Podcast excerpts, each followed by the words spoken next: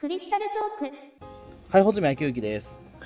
どうもスーパーヒーローマニアの伊藤弘樹人は僕を怪獣記憶男と呼びます。はい。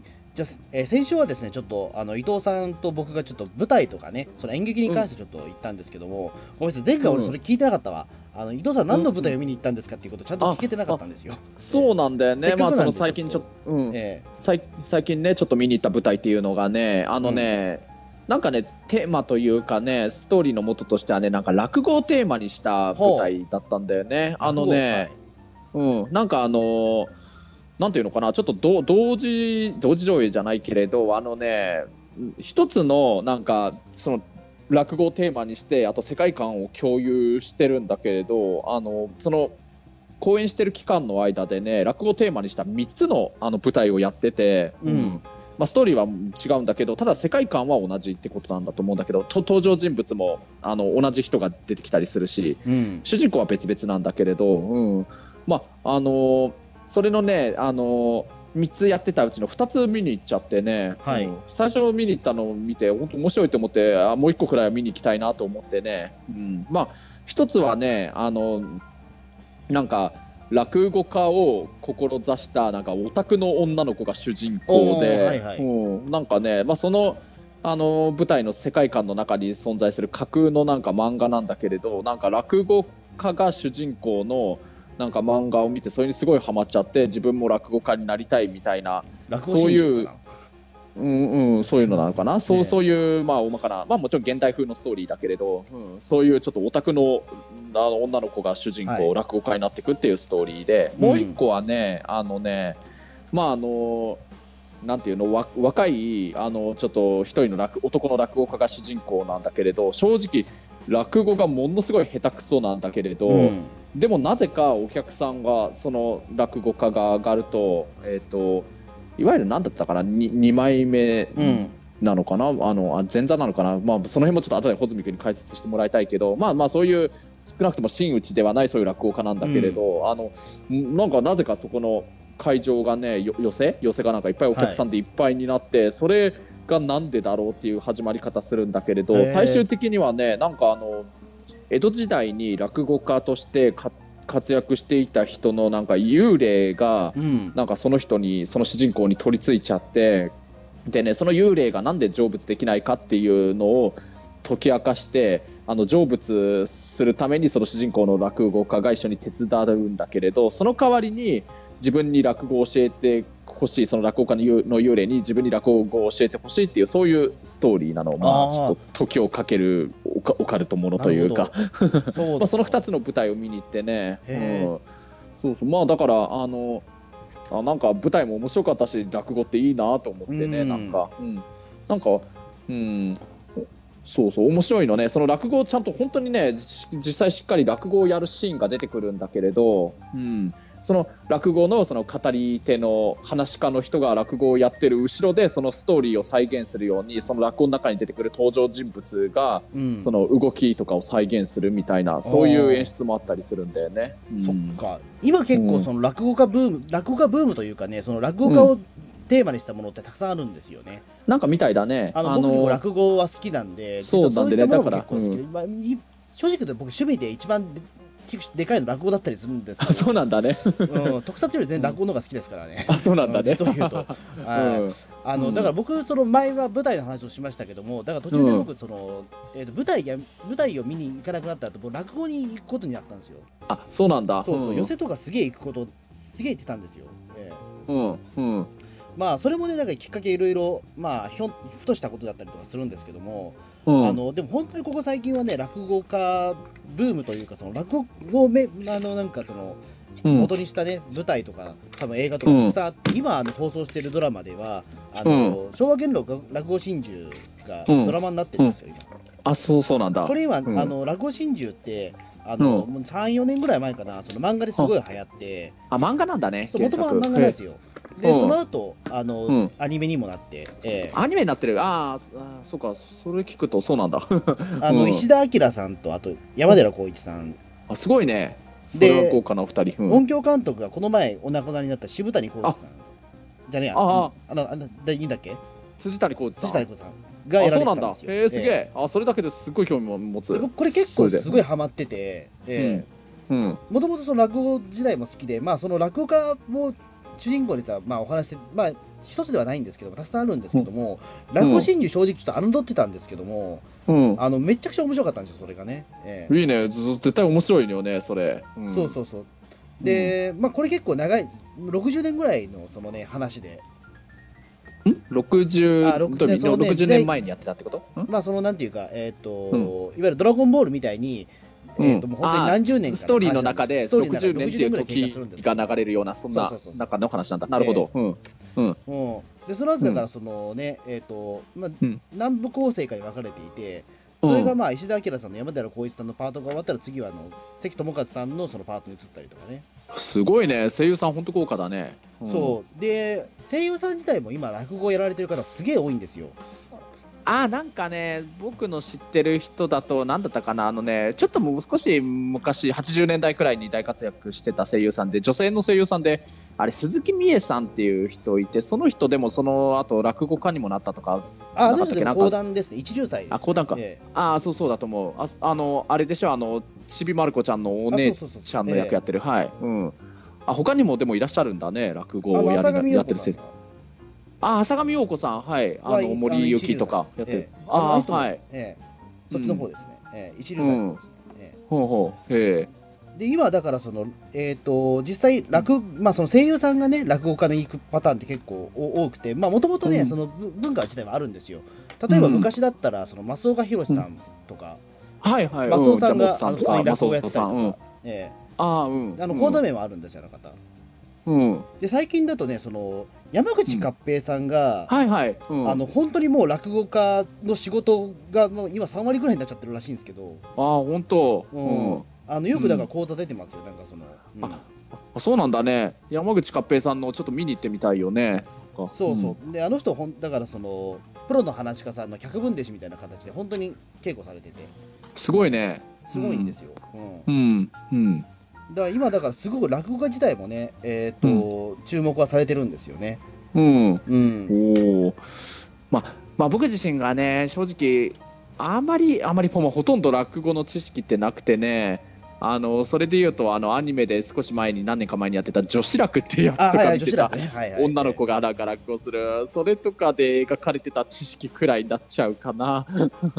まあそうですね、うん。でもまああれとかきっかけとしてはすごくいいいいとは思うんですけどね。うん。うん。まあでも、うん、結構何気にやっぱりその女子楽もちょっとあ落語に興味持ってみようって思ったきっかけになった人はいるとは思うよね実際。そうですね、うん。まああとだからそのね僕だから結構その寄せとか行ってうんるのもね、うーんと、うん。ななんて言えばいいのかな。だからどっから話せばいいのかちょっと難しいんですけども、うん。うん。伊藤さん寄せとか行ったことあります？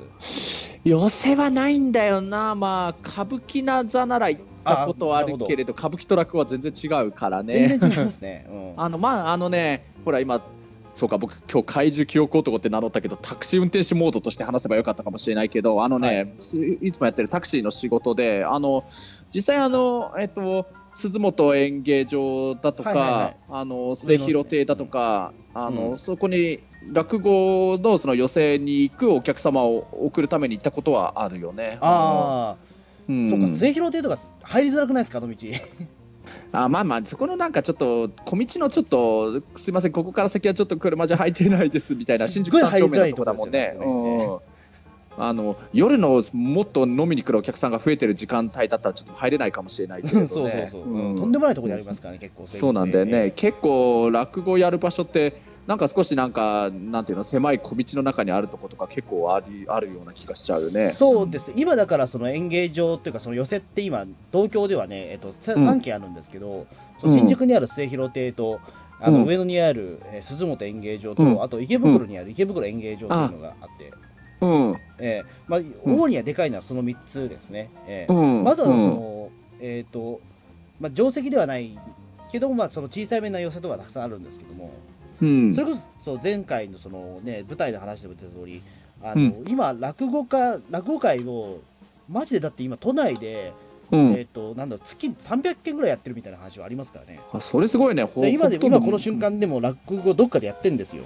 うわこれすごいよね。ほぼ毎日どっかやってるんだね。まあ、そもそもうん寄せ自体が毎日やってるんで、365日休みなしでやってるんで。ああ、年中無休です。それすごいよね。うんでそれをだから、あの都内に東京にいる300人の落語家さんで回してるんですけど、おお、うん。うん、だ本当にだからね、都内ど必ずしろどっかでやってますよ落語家ええまあ見に行こうと思えばある意味いつでも見に行けるとこなってことなんだね。ええうんまあ、もちん。ろんだから東京だけの話なんですけども、あうんの地方だとね、さらもう全然あの見見れないんですけども、ただ東京都内だったら絶対あの、えっ、とすぐ調べればなんか何件何か先に落語やってるんですよ。皆さん知らないだけでっていう。ええ 本当。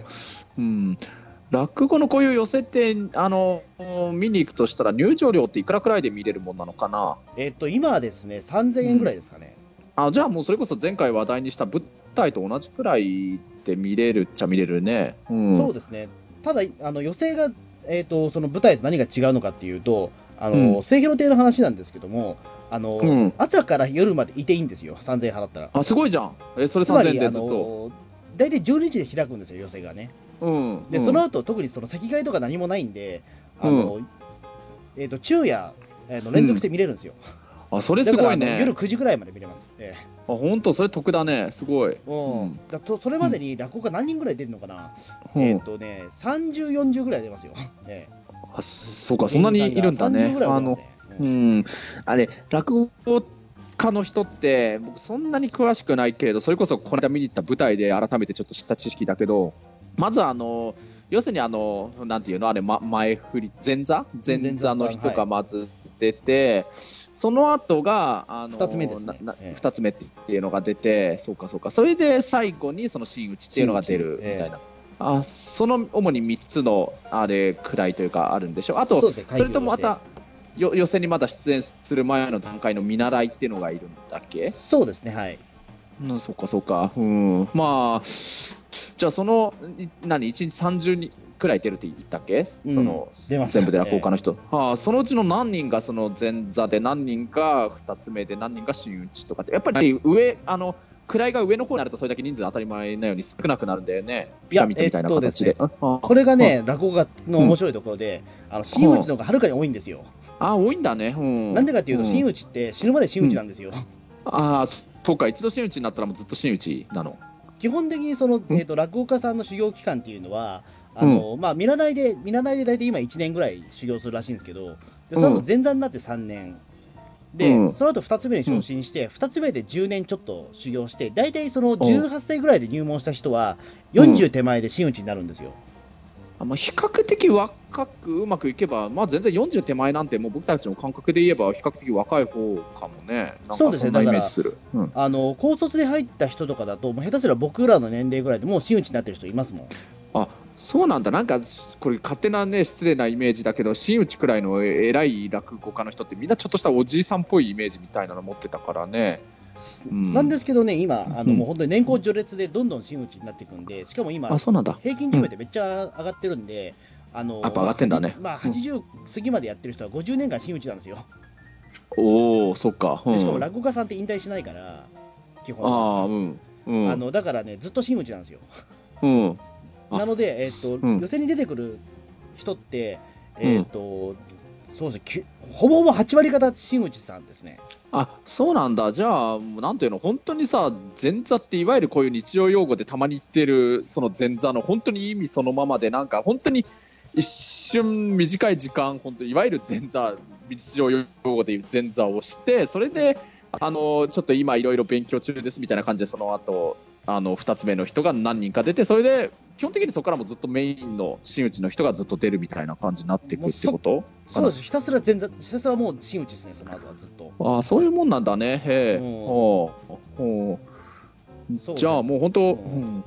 極端な話もちょっと逆ピラミッドみたいな形ってことで言うのかな？人数で言うなら。まあそうですね、基本、もう逆ピラミッドですね、完全に。ええ。あそういうもんなんだね。やらないんで。うん。うん、うん。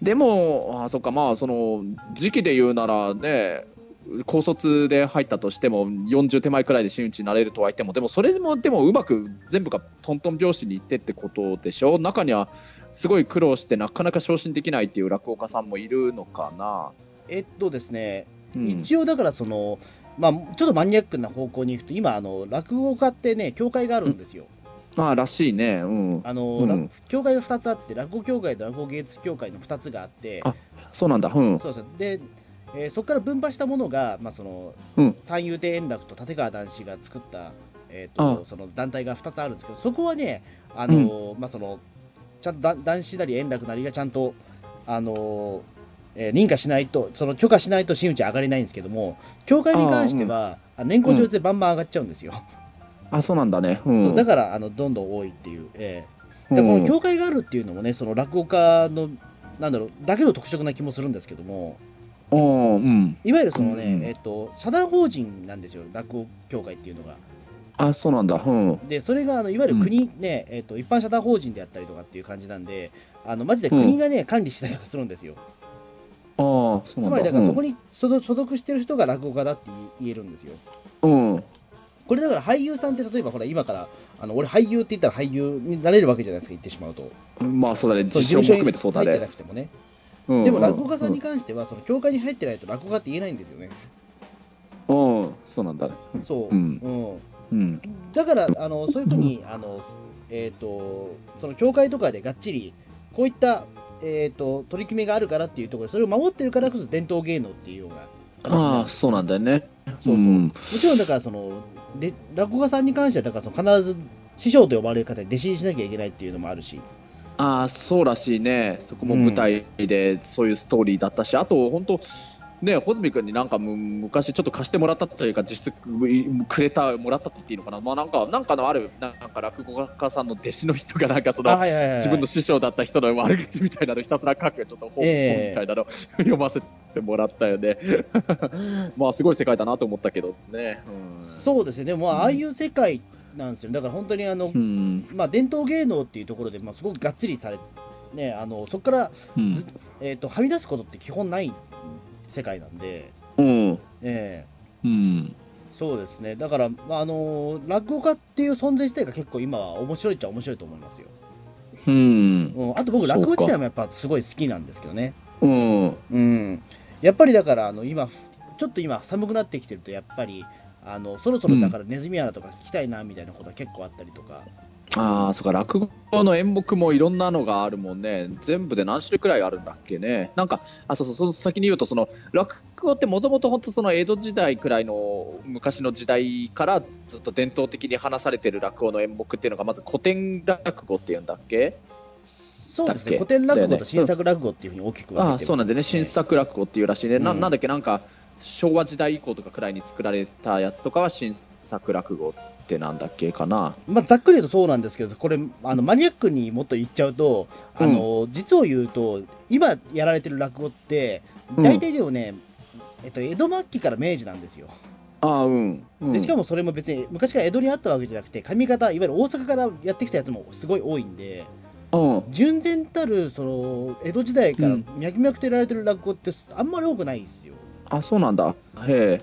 であとその今その新作落語にしても例えばほら野良黒の作者田川水宝が作った落語があるんですけども、それも今古典落語に入ってたりとかしますから、ああへこれはもう全然あの昭和に入ってから作られてたもんなんですけども、えうん。うん、あのそれも古典落語になってたりとかはありますし、あじゃあ結構その辺のなんか定義づけというかその辺も少し複雑になっちゃってるのかな。そうですね、結構まあ複雑というかあれなんですけども、まあ、大体古典落語だろうっていうものは古典落語であったりとか。でそれもなんかもともとはなんか海外の小説を元にしたりとかね、うんあそうなんだね。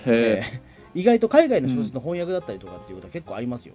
ああ落語の演目ってでも一応舞台で言うならみんな日本の話なんだよね。えー、とそうです。江戸時代から離れたものはね、そんなないですね。うん、あそうなんだね。う。ん基本は全部江戸時代の話です。えあそうなんだ。ほう、うん。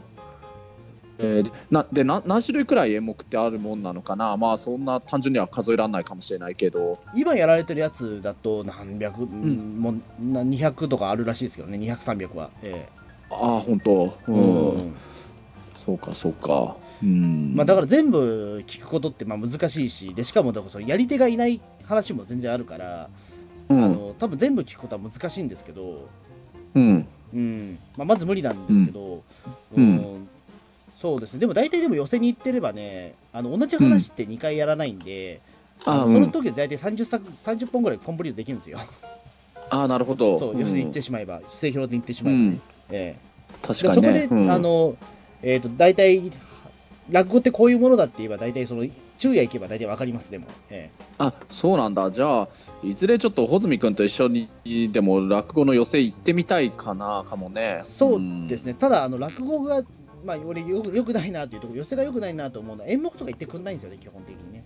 あじゃあまああのその日行かないと何をやるかはまだわからないんだねえっとこれだから落語のすごいところはあのん。落語家さんがその講座に出てきて座布団に座るときにでその時にうん。軽く枕を振るんですよ、うんうん。でその時に枕を振りながら考えてるんですってねさ次何やろ そう何やろうかっていうことあじゃあえそこの寄席のまず自分が座るまでは今日何やろうかというかそのあの何落語家さん自身もまだ考えてなかったりえ考するんだ。えてないないんですって、へえうん。あそう、うん、いやもちろんだからそれまでにやネタ帳があるから、えー、とそれまでにやったネタはやらないんだけども、うん。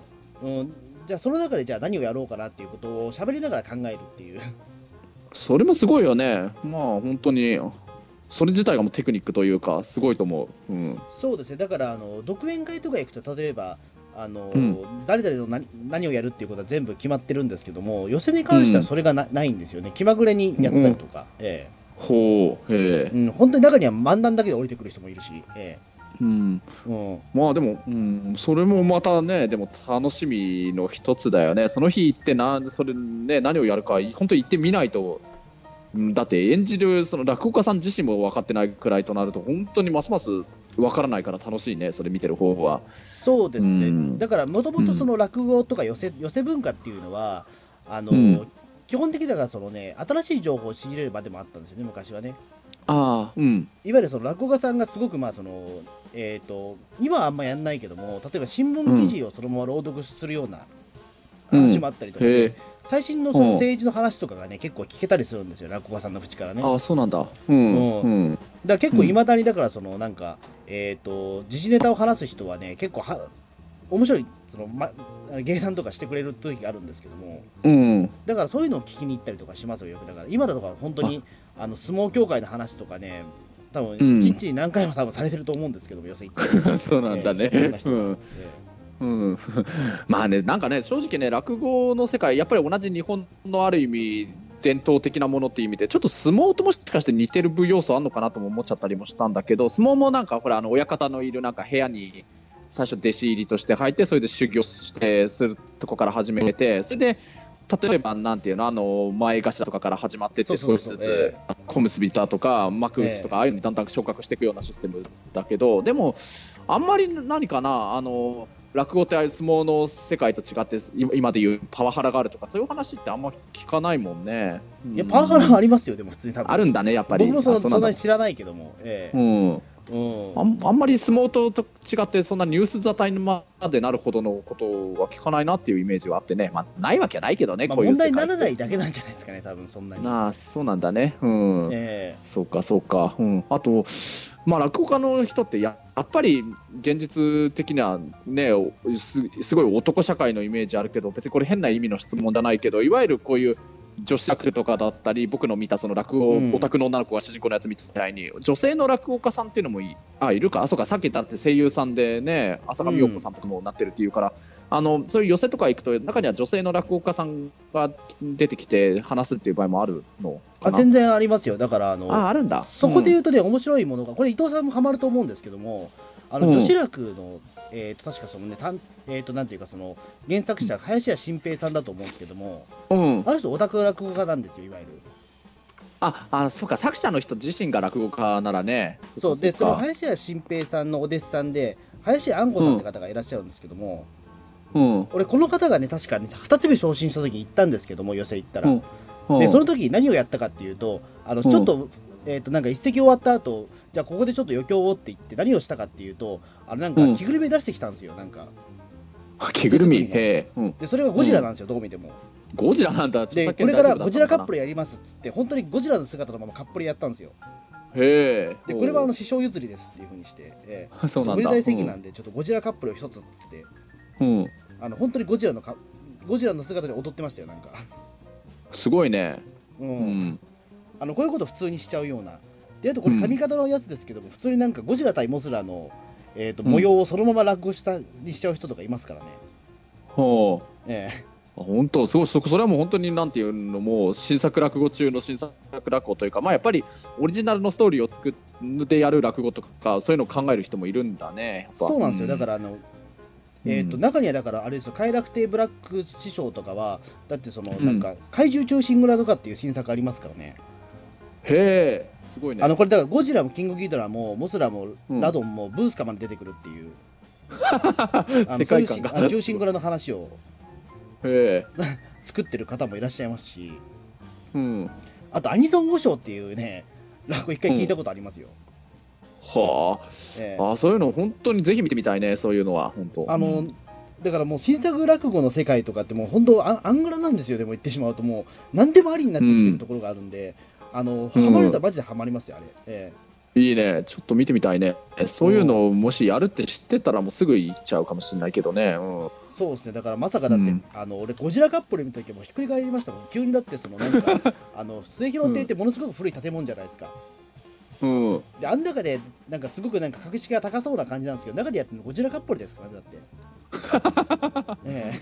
それ東宝にんなんていうのかなばバレてないのかなっていうか話通してんのかな。え多分通せてないんじゃないですかね、うん。それは面白い。絶対あー落語ってさあとやっぱり写真撮影とか禁止なんだよねやってる時って。ネットとかに上げちゃまずかったりするよねそういうのも時々ありりありなものありますよ。昔ねああえっ、と、うんなんだっけなちょっと、ね、インターネット上であのちょっとバズったやつで言うとあのドラクエ落語をやってたんですよ、すごいね。すげえな。でみんななんかそのドラクエ大喜利みたいな感じでなんかスライムとかなんかそのドラクエのねモンスターの被り物をして大喜利やってるやつがあれ写真 OK だったらしくて写真あのツイッターに上げたらそれがすごくバズったみたいな話うわそれはバズるね。それ超面白いねそれ。ドラクエの、え。うん。うん。何ドラクエ大喜利っていう、えーへ え。でもこういうのって落語ファンの間しか広まらないんですよね、ああそういうもんなんだね。う、うん。ねこんな面白いことやってるのになっていう、ええ。本当面白いね。うん。ーそうなんですよ。だからねちょっあだからちょっとね落語の面白さみたいなものはねたくさんなんか広められたらいいなとは思うんですけどこんだけもうむちゃくちゃなことやってるんだっていうのはね。確かにね。本当だからまあ近々でも穂積君と一回僕寄せ行ってみたいよ。場合によっちゃ思わぬそういうね新作落語をやりだしていい意味ですごいずっこけることできることはあるかもしれないもんね運がいいと、うん。そうですね。まあ、うん。まあ結局その落語家ってね落語ってまあどこでもやってるから意外とそういったね、これがいいっていうことでなかなか言えないんですよね、ううん。ん。中にはだから本当にあの、まあ、前回のそのら僕の見た芝居の話ではないですけども、うん。中には本当にやる気がなく降りてくる人もいるから、あはは。う。そうまあ、ん毎日やだって毎日やってるんですもんだってその人たちって、うん。うん、だって寄せってだってそのねえっ、と、ん。都内に3軒あってしかもだってそこでまたね都内にはなんもうその日の夜には何軒もやってるからあの、うん。中にはだから本当に毎日休みなく講座に上がってる人もいらっしゃるから。ああまあ疲れちゃうねそれもそれで。うん。でやっぱりだからねあのーうん。まあ、そういう意味で言うと大大変なんですよけども、うん。まあ、中で大変でね。完全に手抜いちゃう人もいるんですよね。えー。ああそうなんだ。うん。そうそうそうそう。うん。うん。だからうん。そういう、まあそういうところで言うと例えば、まあ、中には本当に面白くない人もいるんだけども、でもうん。本当にその中でねあの面白い人必ずいるんで、うん。うん、ちょっとねおすすめですね。おおいいね。ううん。んうん。うん。そうですね。だから伊藤さんにねおすすめする落語会だとなんだろうな。とんでも落語会なのかな。ん？とんでも落語会会？っていう、ええ。あのまさにだからそういったあの、えー、と怪獣中心蔵みたいなものが時々出てくるっていう、ええ。ああそれ行きたいね。対策ばっかりっていう、ええ。でいやもそれをいきなり持ってきたのはちょっとあれだからやっぱり最初寄せ行った方がいいかもしれないですね、ええ。あそうか。うん。うん、ちゃんと江戸前の人を見せ見せたいかもしれないですまあとりあえずね正統派の落語ってはこういうもんだよっていうのはね確かにちょっと見てみたいよね。うん。そうですね、うん。うん。結構眠眠くなっちゃうやつもあるはあるんですけども、うん、まあでも寝てもいいんですよ別に。あそうなんだ。うん。あのそんなになんか突っ込まれることもないし、ええ。うん。うん。俺だから一回その客席のマナーみたいなところで言うとあの俺湯煎に行った時びっくりしましたけど、普通にだからそのえっ、となんか酒飲んずっとビール飲んでなんか暴れてる人とかいましたからねよどこの様子とかそれは大変だね。ええ。うん。うん。なんだこりゃと思ったけど、うん。まあ、そういうことが普通にありえるような世界ですから、ほう。うん。うえ。ん。うん。まあ。そうですね。だからどどっかだから伊藤さんを連れてきたいですね。落語会あぜひぜひ。ひ本当に穂積君のおすすめするとこだったらもうどこでも本当僕信頼してもうついていくよ。本当に、うん。落語ってやまた安いんですよね。すごいね、まあ、その予選いや3000円だけどまあ誰かの独演会とか行ってしまえば1500円で見れたりとか、ああいいね。あと神田連雀亭っていう場所は今500円で見れますかね、あそれは安いね。安いですよね、えうん、うん。えうん。まあ、二つ目さんだからまああれだけど、まあ、それでもねご3時間ぐらいやって500円だからまあものすごいんだなと思いますあそれは安いよ。本当に安い逆よ安安すぎて大丈夫なのかって思うぐらい安いんですけど、うん、ええ。うん。そうですね。だから本当にあのうんおおも面白いですよやっぱり落語。っうん。てやっぱ奥が深すぎるなっていうか、ええ。本当、うん、一口でちょっと魅力が語りきれないっていう、ええ。うん。あまあ僕もね昔ねそうそうあのーやっぱ怪獣記憶男としての話でよかったな。あのねその昔ねちょっとテレビとかイベントとか出させていただいてなんかねドラゴンボールのさほらセリフの再現とかやってたんだけれどうん。あのあれって結局僕があの一人でもう悟空の役とかセリフとかベジータのセリフとかフリーザのセリフとか当然一人で全部のキャラクターのセリフを再現しながらやってたわけだけれど、なんかねそれ見たねあのある芸人さんとかがあのちょっと落語学んで落語のやり方でやったらどうかって言ってくれた人いたんだけどね、うん。ああいや実際そう実際それは向いて 伊藤さん向いてると思いますよ実際、うん。まあそういう漫画の再現とかじゃなくても自分自身であったこととかでね一人二役のやつとかやったりするからね。あのーまあ今もちょっとタクシーでちょっとあった変なお客さんとか面白いお客さん乗せたり不思議なことあった時とかの話とかする時も僕自身の役とそのお客さん役で一人二役でそれこそ再現したりする場合とかあるからね、うん、そうですまあねだから、うん。うんまあでそんなね、うんはい。やっぱり覚えられないですからね普通の話をなかなか、うえんえ。うん。まあ、うんだからまあちょちょっとちゃんとしたそういううん落語家さんに弟子入りして本格的にっていうのはないにしてもちょっと触りだけでもそういう落語ってこういうもんなんだよっていうのをちょっと勉強させていただけたら何か役に立てることあるかもしれないね。そうですね、まあ本当にだから覚えられるときは覚える、うん、お覚えられる人は覚えられる。俺全然覚えられないから落語とか、うん、あははうん。いやまあまあそのねそういう古典落語とかそういうのをちょっとあのよ覚えてそれでやっていくっていうのはできないかもしれないけどまあ本当僕自身のいろんな話したりとか漫画の話とかするときにそういうの落語の何かテクニックを使ってそういうのをやればちょっといいかもねとは思ったりね。うん。そうですね、うん、今特にだからそのね、せまあ、最初の話に戻るけどやっぱ声優さんとかもバンバンその落語とかやってたりとかするし、でまたううまうまい人は本当うまいですからね、うん。うん、そうだその山口勝平さんのとかなんか本当聞きに行ってみたいよね。なんかすごい落語にすごいなんていうの落語したら面白そうなすごい声だもんね山口勝平さんって。うん、すごいっすよ、だから本当に、うん。うん。ややっぱりだからそのちゃんと普段から声を使ってる方がやってるからやっぱりうん。聞き応えはやっぱありますからね、うん。うん。うん。うん。まあ、だからこの先だからそういった人たくさん増えるんじゃないか他業種の落語をやる人って多分、ええ。いいね。ううん。んまあ、逆に言うと落語家さんは今だからそのね、えーと今だから、えー、といろんなところに配,、ね、配出したりはするんですけども例えばその立川志らくがずっとバラエティ番組出てたりとか立川談春があの下町ロケットに出たりとか、ああそうだよね。えー役者さんとして活動してる落語家さんいらっしゃるもんね。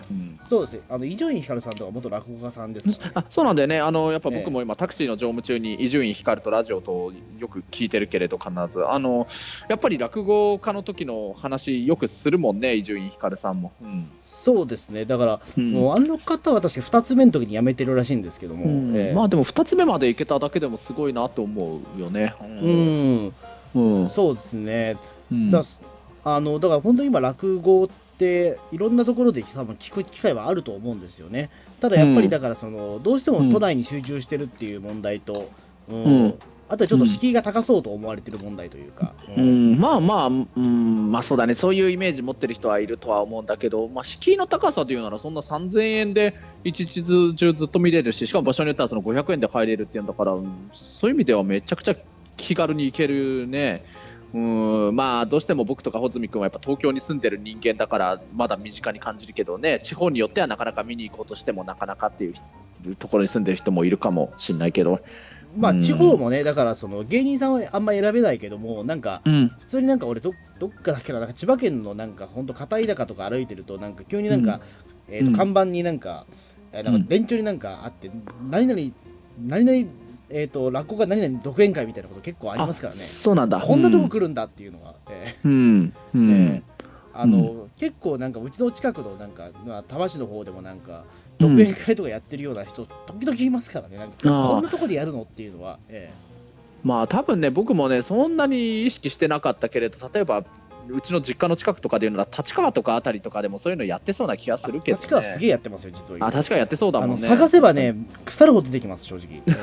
うん。あの西東京あたりはまマジでだから西東京の西側の方はあの、うん。その小屋とか安いんであの、うん。すっごいやってますよ、ええ。あ本当？じゃあもう変な話あの新宿末広亭とか池袋演芸場の都心の方行くまでもなくこっちの多摩の方で落語十分見れる場所はあるってことかな。うん、でもそこはなかなかハードルが高いですよねまたでもね、あそうなんだ、うん。ええやっぱり予選の方行った方がいいのかもしれないですけど、あええ。そうか、うん。うん。うんまあちょっとでも俺も最近またちょっと予選あんま行けてなかったんでちょっとししばらくして行きたいなと思ってるんですけどね今ね、ええ。うん。うん、うん、うんちょっと今落語熱も結構今上がっちゃってて、ええ。本当、うん。やっぱ冬にき冬場はやっぱり落語ねいいいいものが僕好きな話が多いんで、あそうなんだね、うん。えー夏は夏でまたね、あの耕屋とかね聞くのはありなんですけども冬は冬でまたね、えーうん、あのまあ、芝浜はなかなか聞く機会はないけどやっぱり芝浜って、うん、聞くね、ねうん、芝浜もね、芝浜はでもまあほんともう少し深くなんでやんねえかな12月ぐらいなんねえと、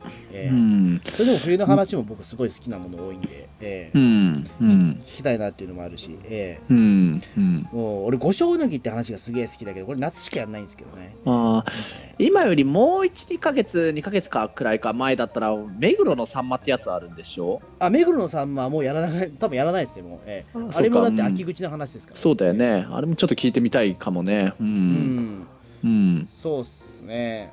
うん、野ざらし野ざらしはもうまああれは年中やってるか、えーほう、ううん。ん、そうですね、まあそういった話とかもなんかね、えうーあのん、この先できたらと思いますけども。はい。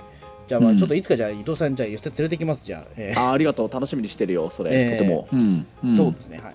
うん、じゃあそんな感じで大丈夫ですかね。はい、うん、いや、いろいろありがとう、いろいはろ勉強になったよ。うん。はい、はい、じゃあどうもありがとうございました。はい、ありがとうございました。もう、うん、うん